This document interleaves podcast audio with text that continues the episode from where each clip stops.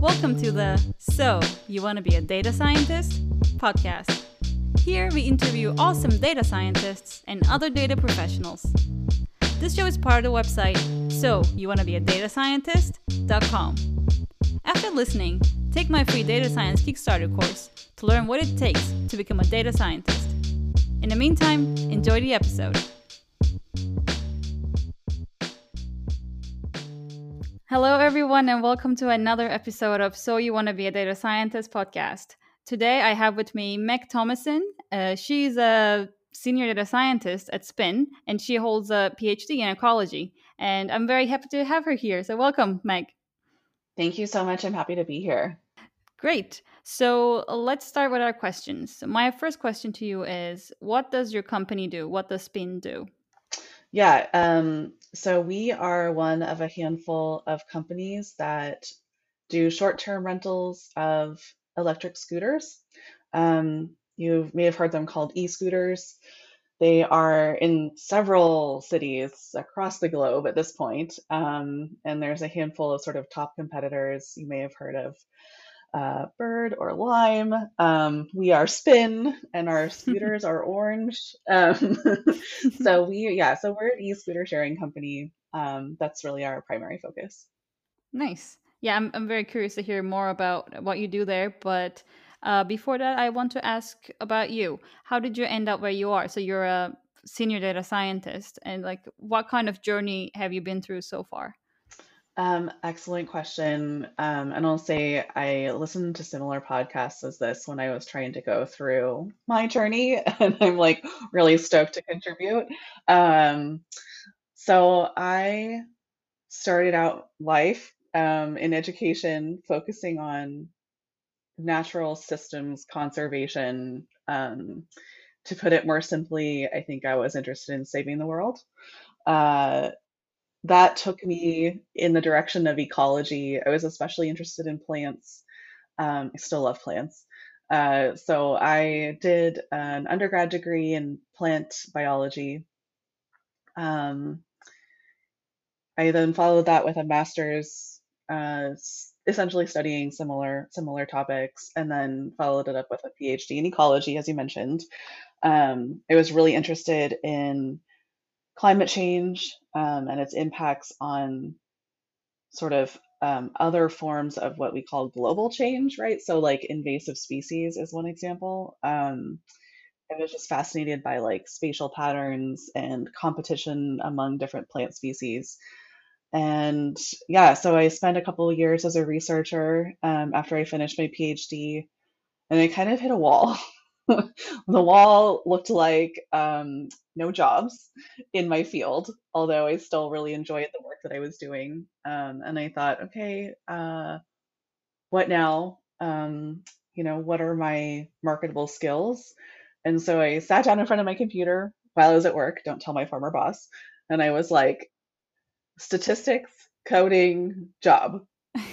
and Google told me that data science was a job that you can do and it included both of those things. And i thought okay like this is interesting. So i kind of like let that mull over in my head and um spent a bit of time researching what that meant. And i think the more i thought about it the more i felt like it was at least worth um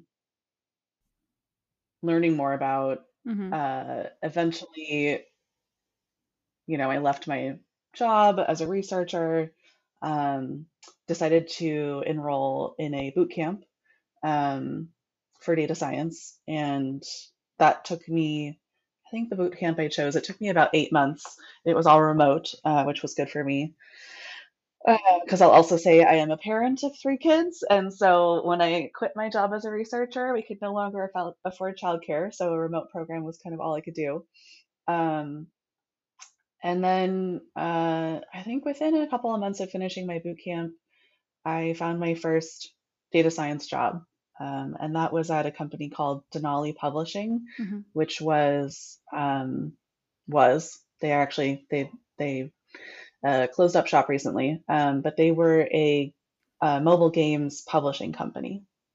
So that was kind of fun. Mm-hmm. I got to work with mobile games. Um, so yeah, that was like that was sort of my journey from uh, my previous passions into sort of a new space. And I can't say enough how glad I am that I made the jump.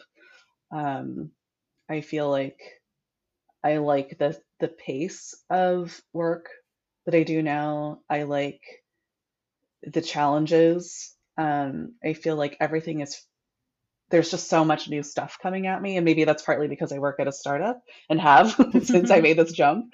Um, but I just love that, right? It's like to compare to my previous life in academia, it was like, uh, man, one of the last papers I published, I think the research occurred over six or seven years. So it's just a real different time span. Yeah, I can imagine. But did you were you aware of the differences in work styles before you made the jump? Was that part of your decision making? I was aware.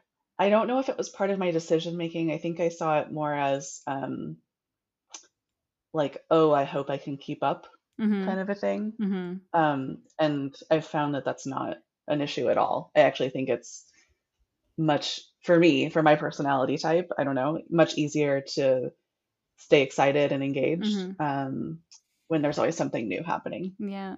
So it definitely works for me. Yeah. Awesome. Nice. And so you mentioned that you did a boot camp, which was for eight months, Yes. which is a good amount of time. But did you take Yes. any other courses or did you like complete any other qualifications to become a data scientist or this was the main thing? That was really the main thing I did. Um, it was called Springboard. Should call them out. I thought it was Mm-hmm. great.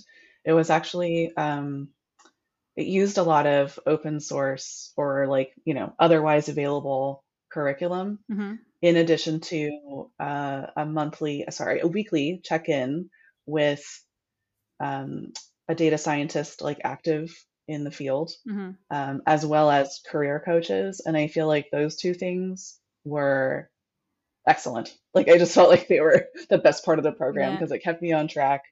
Um, and they were they were really great at offering advice. Um, but yeah, so it took me eight months. It was very part-time. I Mm-hmm. will say that. I think I probably spent five to 10 hours a week on it. Mm-hmm. So it definitely was not full-time. I see. But were you still working while you were on the Um, boot camp or?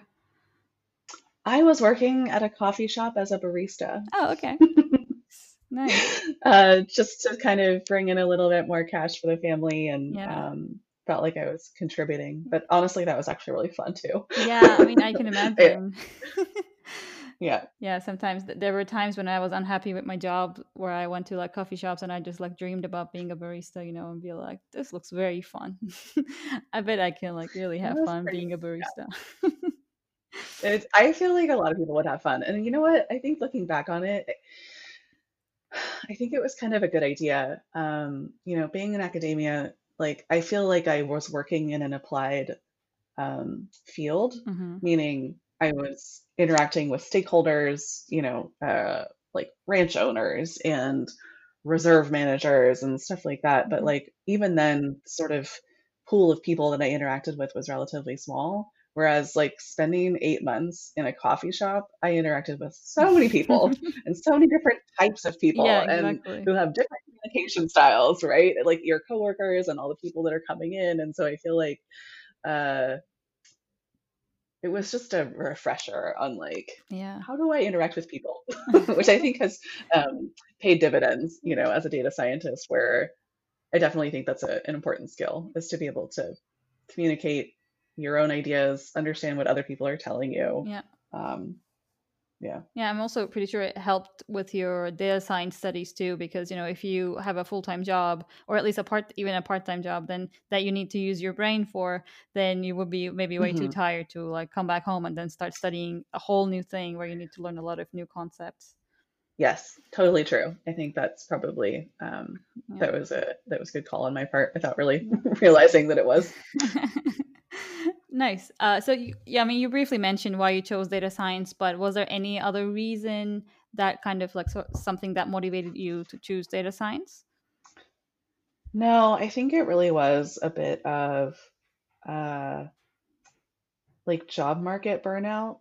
I don't think I was really burnt out on the on the work itself that I was doing. Um, although I will say there's sort of like two sides of that question, right? It's like why did I leave my last field and then why choose data science? Um, I think as far as leaving my last field, yeah, like job market burnout and um, which is to say like there were maybe two or three jobs a year that made sense for me to apply to, which is just not a lot, right? At all.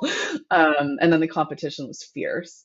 Um, the other thing I think that was a bit of a challenge was that my my um, my work was very field based, meaning um, like 75% of the year I was spending three and four days out of the office um, or lab, uh, actually in the field, like in the out of doors, uh, hiking in strenuous terrain or kayaking, which doesn't sound that bad. I totally recognize that that does not sound that bad, but kayaking for work is a little bit of a different beast. Um, I was studying rivers and wetlands at the time, um, but it was hard work, and I think it was a little bit of a uh, um, premonition I had that like I don't really want to do this forever. Like this is fine now when I'm in my 30s, but like oh, I don't know. Forever is a long time.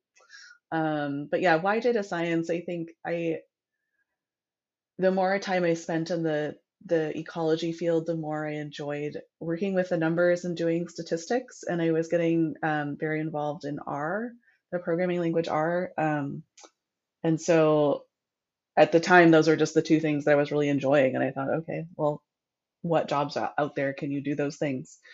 Um, and I think at first I sort of considered doing analytics or st- statistics for a company that um, did something for the natural environment, um, like uh, trying to think of examples of what I was looking at. There was one company that was like the global climate company. I'm probably completely misremembering the name of it, but I thought like, okay, like this feels like a bit of a bridge, right? Like from academia and ecology into something that was more like industry oriented, but it but you know, like I said, my first job was at a mobile gaming company, so that kind of went out the window. and I'm totally fine with that. Totally fine with it. Yeah, it's fine. Sometimes we just you know keep looking for patterns and like things that make sense for our next journey or next adventure or next job whatever but yeah you know it there doesn't always have to be logic behind the things you know sometimes things just feel right and i think the the jump that you made is pretty big especially you know after you do a phd which is a serious investment of your time to be able to choose a yeah. whole new field i think that takes a lot of courage so that's that's awesome Thanks. Uh, yes. So uh, I also want to talk a little bit about your work right now because you're a senior data mm-hmm. scientist, and uh, most of the time, the audience of this podcast is people who want to become data scientists, and becoming becoming a senior data scientist is kind of like you know the holy grail of uh, all aspiring data scientists. So more of like a general question first. Can you tell us what a weekday looks like for you? What kind of tasks do you work on? Sure. So I'm going to take a pause and address, and I'm sure people probably do this often on your podcast, address the term data scientist. Mm-hmm. Like the longer I spend in this field, and by the way, I totally associate with or, or relate, I should say, to the feeling of like, oh wow, data science is like so exciting and sounds really interesting, and everyone like loves a data scientist, right? Uh, well, anyway, I assume people love data scientists. Uh, um, the longer I spend in this field, the less I feel like I understand that term. Like mm-hmm. I think I, I'm beginning to to feel that uh, sense of like, what does that even mean? Um, mm-hmm. And so what I will say is that Spin, uh, I started as a data analyst, and just recently, within the last like month, I think um, we shifted our titles to either data scientist uh, analytics or data scientist algorithms. Often, I think that when people think of data scientists, they think of machine learning and algorithms and artificial intelligence. Um, but I think inside companies in the field of like data in general, I think there's a bit of a shift toward recognizing the work that analysts do, like traditional analysts, I guess, as another type of data science. Um, so to get more at your question, like what's my weekday look like? Um, I'll start with kind of an overview of the things that I work on and then kind of go go deeper from there. So I um, at Spin am working with the product team. Um, and I know product can be also another very vague term. Like, what in the heck does that mean? but at Spin, that means that I help uh, product managers build features and refine features in the mobile app. So, in order to unlock a Spin scooter, you open the Spin app on your phone and you say, you know, look at the map and you look for where your scooter is and you can scan the QR code on the scooter, pay via the app, um, tell us how your ride was, all those sorts of things are all in the app, right? So there's this whole kind of like sub product um, at Spin, which is the mobile app. So I work on that. Um, I am very interested in how users interact with our features, um, sort of using their activities to get a little bit of a deeper understanding into like uh, whether they're getting what they need out of the app, whether they are finding friction. Um, I think we all probably can think of an example in an app where it was like, why does it work this way? Like this is terrible. so we try to avoid that um, and use data mm-hmm. to find those those instances. Um, I also am working a lot with A/B testing, which is um, you haven't heard of that. It's it's basically like designing experiments inside your mobile app, um, or you can also do them on websites. But in our case, it's on our mobile app. Uh, on you know, a classic example would be like, what happens if we change the color of a button? Do users interact with that differently? Um, mm-hmm. So I do a bit of that at Spin as well. Um, and then, sort of on a more like normal weekday cadence, I work on describing um, or I should say, I, I write data requirements for features that are going to be released for the app, meaning a, a product manager says, I want to release this feature. Um, the button is going to be blue or something. And then I come in and say, okay, great. If you want to be able to track that, you're going to need to track this action, this action, and this action. And then you can calculate your metrics in this way. So that's what I mean when I just uh, write a data requirements document. Um, I actually kind of love that work. I feel like when I describe it, it sounds a little dry, but um, it actually feels very familiar to what I used to do as a research scientist. It's like a lot of um, brainstorming and um, experimental design, and then sort of thinking about your statistics mes- that methods that will make sense in the context. Uh, so there's a lot of overlap there for me. And then um, I've also been working really hard at trying to clean up our sort of overall data structure. So the basic parts of a mobile app are the app itself, and then there are um, production tables that the app sort of quote unquote talks to, right, in order to like present you with things. So like the app will be like, hey, server, I need to display this scooter to the user. And so it'll like talk to the server and get information back, right? But then your all of your actions in the app are also being tracked and logged and sent back to another separate um, database. So refining all that architecture, I think, is something I really love to do, like that bigger picture architecture. Um, to make it easier for the company to understand where the data is going, where it's coming from, whether we can trust it. Uh, and it's hard. Like it's actually really hard, I think, um, because most companies have a pretty complex architecture. And in our case, it's actually not just the app talking to the server. The server then talks to a different server, which then talks to the scooters and then comes back. So it turns into this like game of telephone. Um, and there's definitely a lot of of opportunities for things to fall apart or get misinterpreted by the code or something. So um, I just find that whole ecosystem fascinating, um, and it's something that I've been trying to work on. That's been, I, um, we're making progress. I think we're making progress. The ultimate goal there being just a better easier to access data that is easier to understand and is trusted. Yeah, that's definitely very important. I also feel like the I don't know maybe the last ten years, data has been very important. A lot of companies have been trying to kind of jump on the bandwagon, but maybe some of them have been a little bit too fast that they didn't really think about their data mm-hmm. structures and uh, how the whole architecture works. So now you get uh, this mess, and a lot of data scientists trying to fix this yes. mess. it is fun. I mean, I think that's what how I try to see it. It's like, oh, cool, look at this challenge that we can try to address. Um, yeah, it's always yeah, it's always nice to fix mm, problems. Yeah. and I like I like to say at my company that uh, we have a lot of we may have a handful of problems, um, but they are all fixable. We understand them and they are fixable. That is much preferable to having problems that you don't understand or can't fix. yeah, sounds perfect. yeah. I mean, the, the fun part is just trying to come up with creative solutions to fix that problem, right? I feel like that's the whole point of data science job, anyways. Kind of keep finding projects and then keep solving them. And also the the first yeah. thing that you mentioned about creating the metrics or like when they're creating a new feature, telling them where to look at. I think that's also sounds really fun to me too. I mean, yeah, I, I can see mm-hmm. how that might sound a little bit mundane to some people, but you know, like trying to think of the corner cases or trying to think of how people might be using the app and everything. I just think that's very awesome work.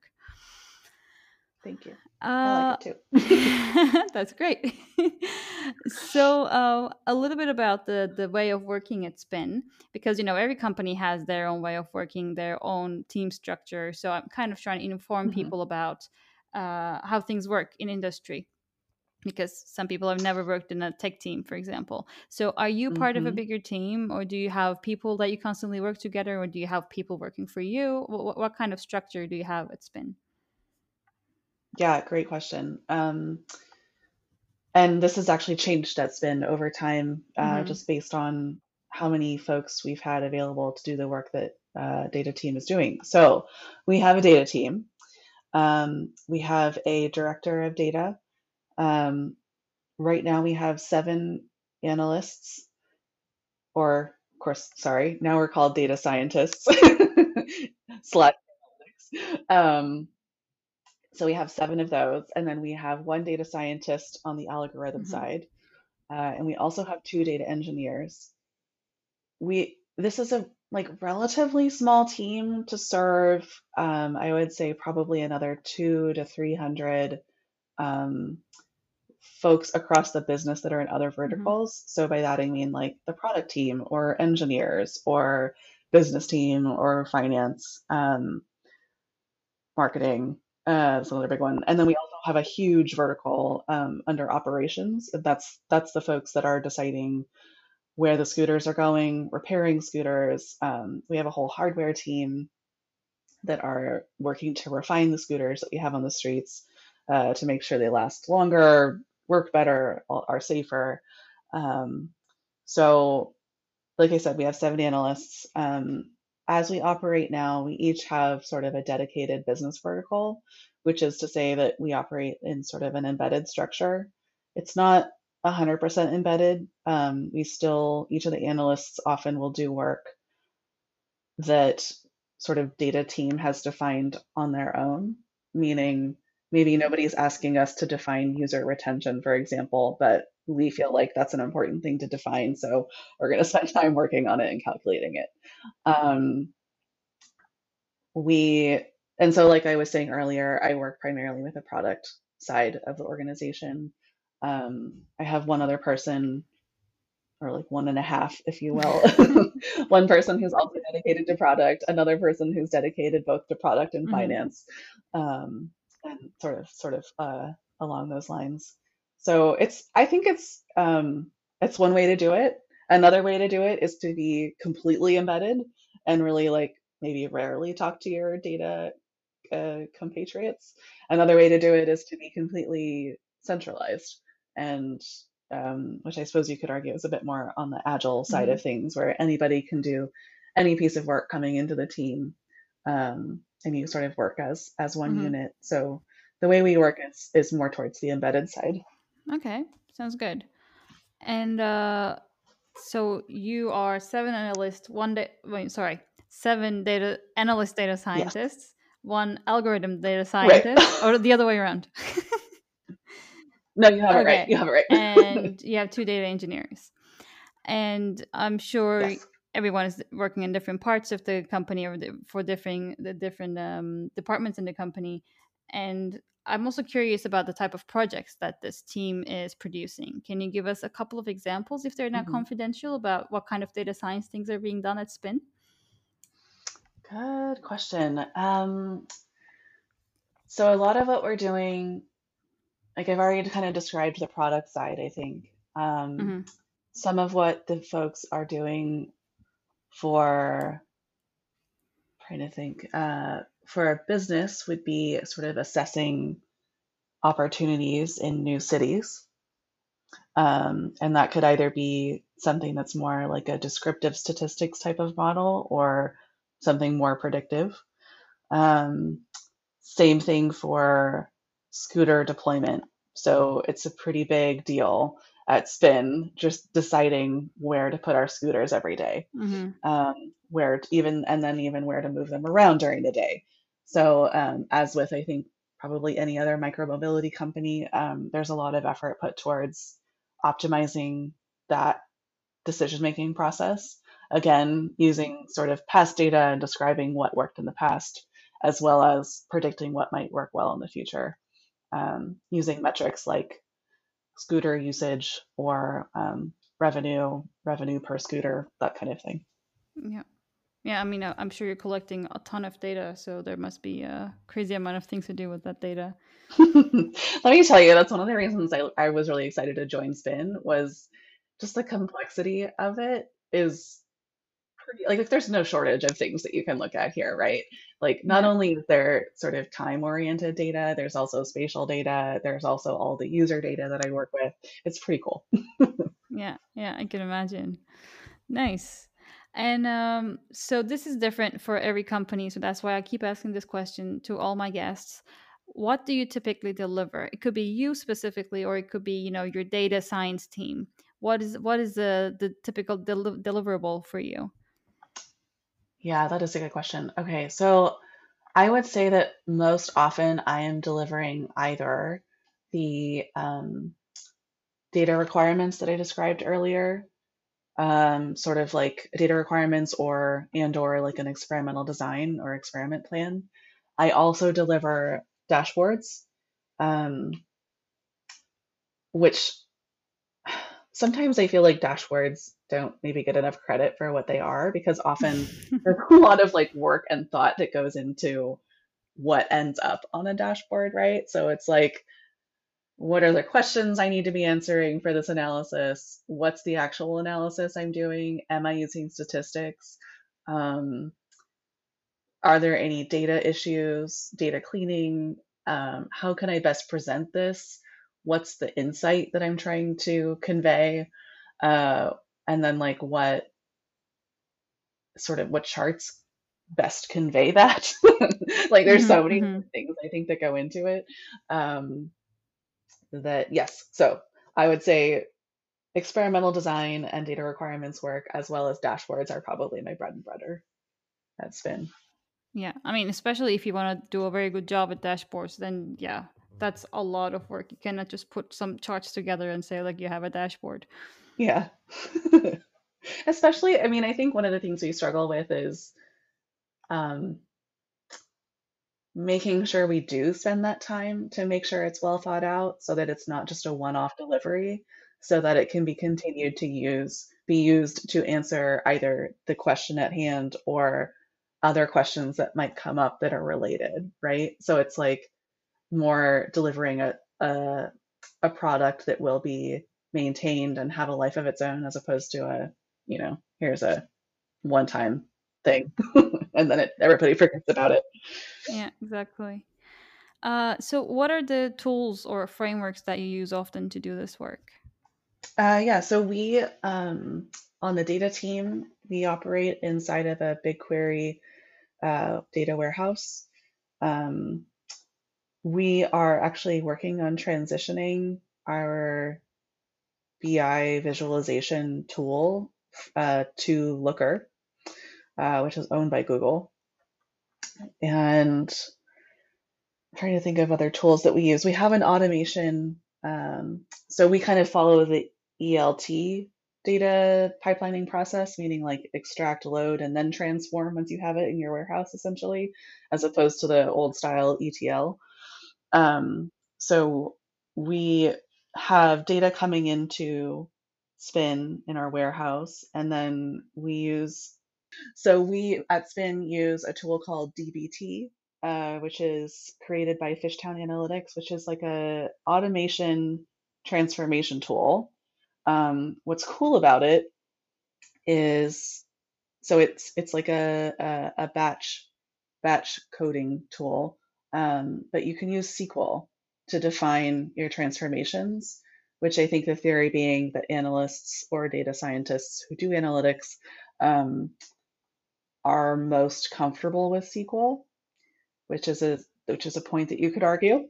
Um, I wouldn't necessarily say I agree with that, but it's what we use, and I think it's actually been overall very successful um, in helping us develop a more um, mature data warehouse that then supports Looker uh, better, as opposed to just kind of like trying to do raw transformations in Looker. Okay, nice. Nice. A good list of uh, different tools that many of them I've never heard. but that's the beauty of it, right? Every company yeah. uses a different set of tools. yes, so true. So true. Um, I will say I do really enjoy working with Looker, but as with every tool, there are pluses and minuses. Um, we were working in mode before. Again, um, some pros and cons. It's very SQL friendly which is great if your user base, you know, internally um, is very comfortable with SQL, but of course is terrible if your internal users are not comfortable with SQL. Um, so we're trying to kind of come up with a compromise uh, between between ours. We we essentially have both users at Spin, mm-hmm. folks that are very comfortable with SQL and folks that are just you know would rather please just show me the chart. they really don't want to write the SQL. Yeah. Uh, okay, so you mentioned that you work with product owners, if I got that right. And uh, so you're helping them with their features and new features that they're mm-hmm. creating. Yeah. But I'm also wondering how much of the work that you're doing is people facing. A lot. um, lately, as I get more involved in writing uh, these product data requirements, helping with the data architecture.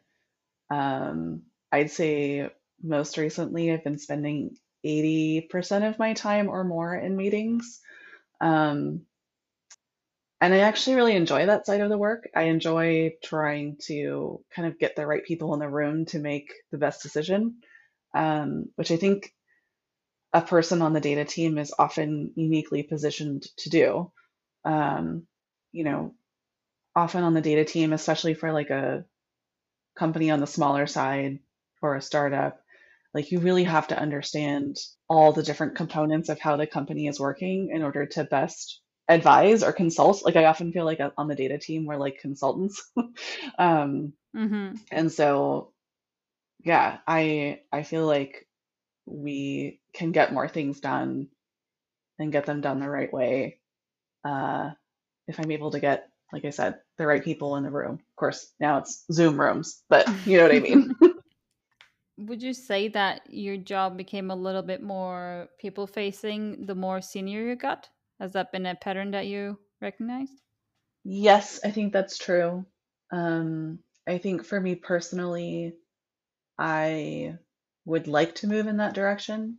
Um, I know that's not the case for everyone, and even at Spin, there's an option kind of to to um, choose a path, right? Like, do you want to go in the people management direction or do you want to go in the more advanced individual contributor direction? Um, for me, I think I'm more interested in the the first, you know, kind of working on the people people management, people people wrangling, herding all the cats, getting things done. I, I like that work. Yeah, it's great that they have the option. Yes, I, I appreciate it, and I think there's definitely a lot of space for more technically advanced individual contributors, you know, kind of get into the like architecture level from a different side, right? Sort of the architectural level from helping teams build great products, and then architecture level from how do we design the systems to support Mhm. that. And I think it's pretty cool. Nice. Okay, now we came to the my favorite questions of the whole interview. First one being, what is the most exciting thing about your job or the thing that you like the most about it? That's a hard one. Um,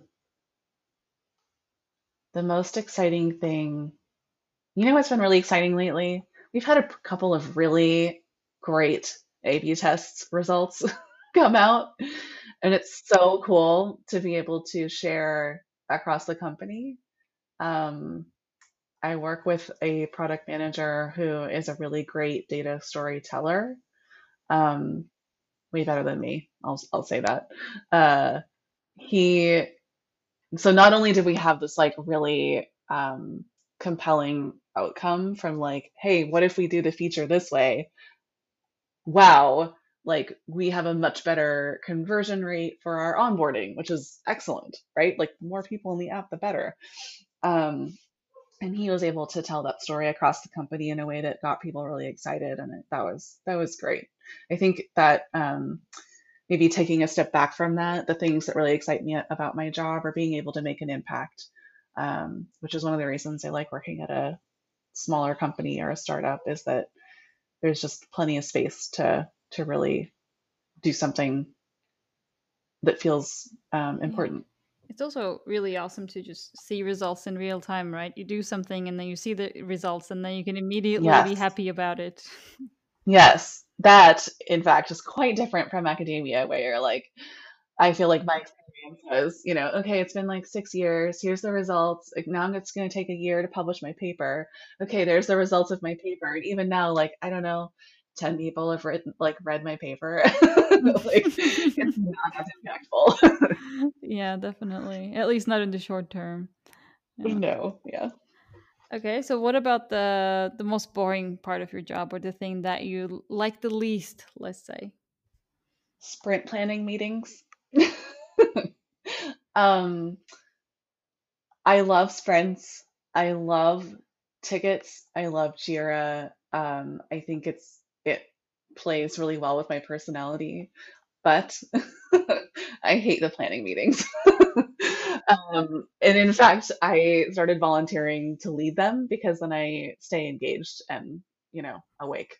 Because they can go on for a while. We, when you have like 10 people on a team, um, they last like an hour and a half. So it can get a little dry. But uh, yeah. so you're doing like exposure therapy for yourself. Yeah. And I will say I've been able to make them um, shorter. I usually, when I lead the sprint planning meetings, they're a little shorter, probably because I'm like, oh my God, let's just get this over with. That's good for everyone, though. You know, saves time. Yeah. Okay, nice. So I also want to ask you about how you um how you experienced the whole field because you were in ecology. I don't know how the um, uh, female to male ratio is like there, but maybe you've seen, you've probably experienced that in the tech world, we definitely have an unbalanced workforce. So I wanted to ask you if you have encountered any bias or any negative uh, experiences so far that you had. Um, short answer is no. I don't think I have experienced any bias or negative experiences for the most part. Um, I I agree.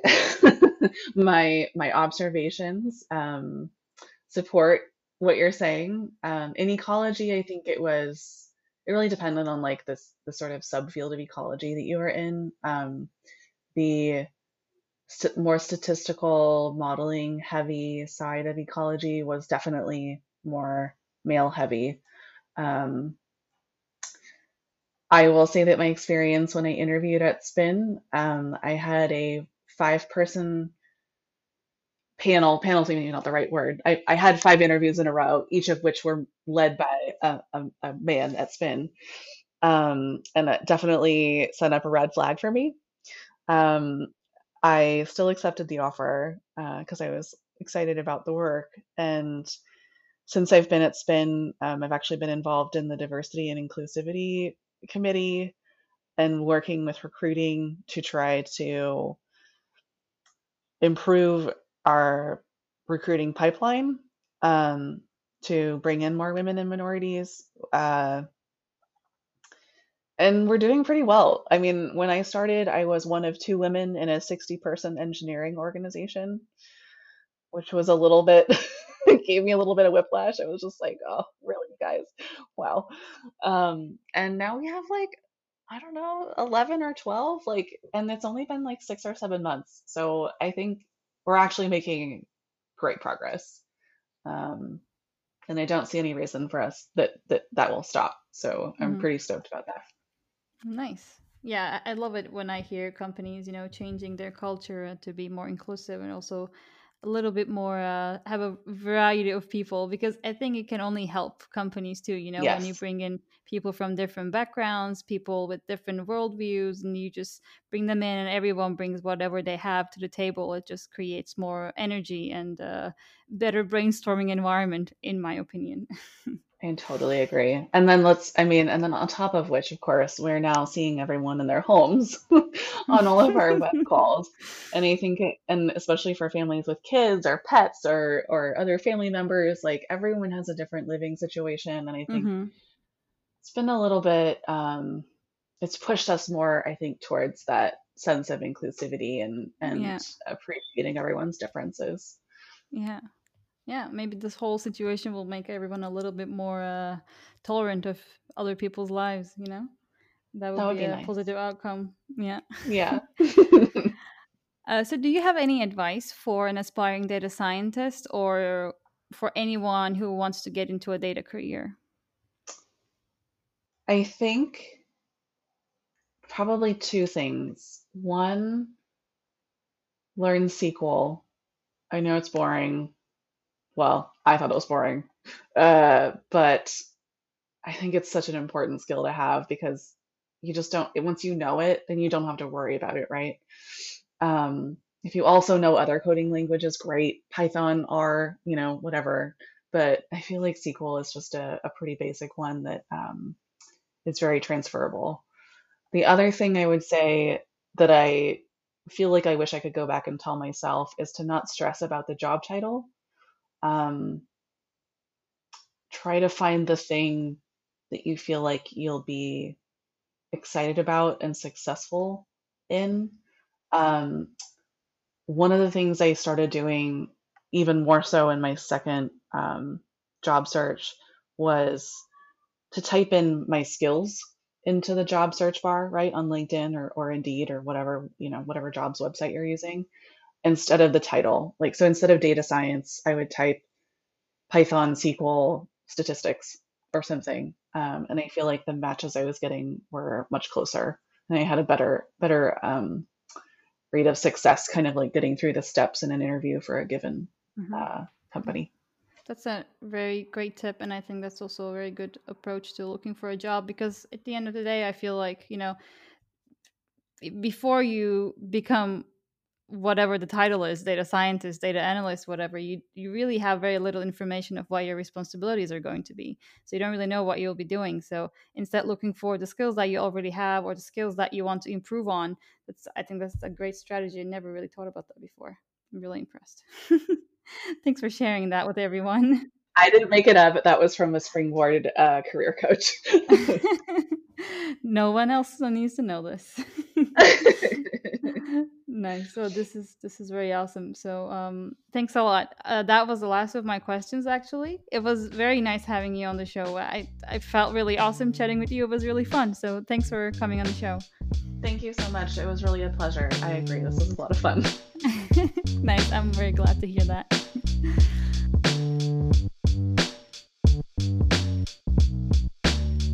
Hey, thank you for listening, and I hope you enjoyed this episode. Don't forget to take my free data science Kickstarter course to learn what it takes to become a data scientist. See you next time.